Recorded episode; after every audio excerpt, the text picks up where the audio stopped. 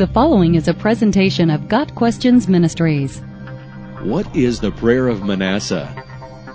The prayer of Manasseh is part of the Apocrypha. It is a short work containing just 15 verses. It purports to be a prayer by King Manasseh of Judah, who lived from 697 to 642 BC, but it was pseudonymously written as early as the second century or just before the destruction of Jerusalem in AD 70. Second Chronicles 33 verse 19 says that Manasseh prayed, but does not record the prayer itself, referring the reader to what was written in the records of the seers. King Manasseh, the thirteenth king of Judah, was one of the most wicked and idolatrous kings in biblical history.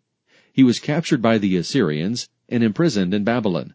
There he prayed for mercy and repented of his sin of idolatry.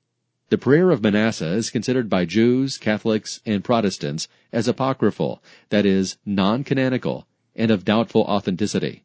However, the 4th century Vulgate included it at the end of the book of 2nd Chronicles. It later became a part of the Matthew Bible and the Geneva Bible of 1599. It is also found in the Apocrypha of the King James Bible. The prayer departs from Christian teaching in that it says men such as Abraham, Isaac, and Jacob did not need to repent because they did not sin. Verse 8.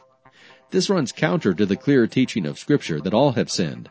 The righteousness of Abraham was a product of his faith in God and was not anything inherent in him.